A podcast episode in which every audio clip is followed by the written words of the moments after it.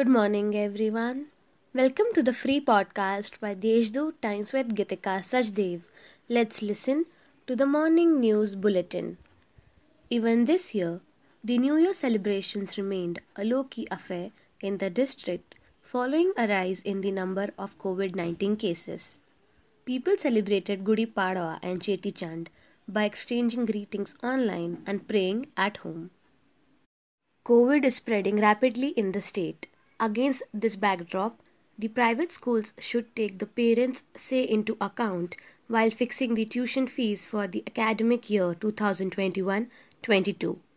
Don't overcharge, warned Deputy Director of Education Nitin Upasani, adding that they will take strict actions if they receive any complaints. Make sure that there's enough oxygen supply to COVID 19 patients. Everyone should try to reduce the mortality rate, appealed Guardian Minister Chhagan Bhujbal.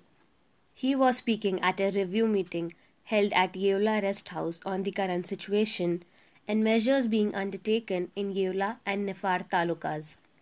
He added that the suspects should be examined in a door to door campaign to prevent the spread.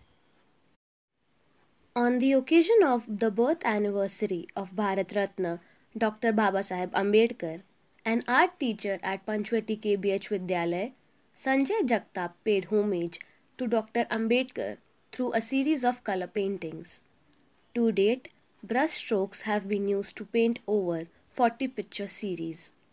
It holds a place in the record book of Maharashtra too. Jagtap has set up a free online exhibition for students to benefit from the exhibition of Dr. Ambedkar's paintings. That's all for today's main news. For more details, subscribe to deshdoot.com. Have a nice day.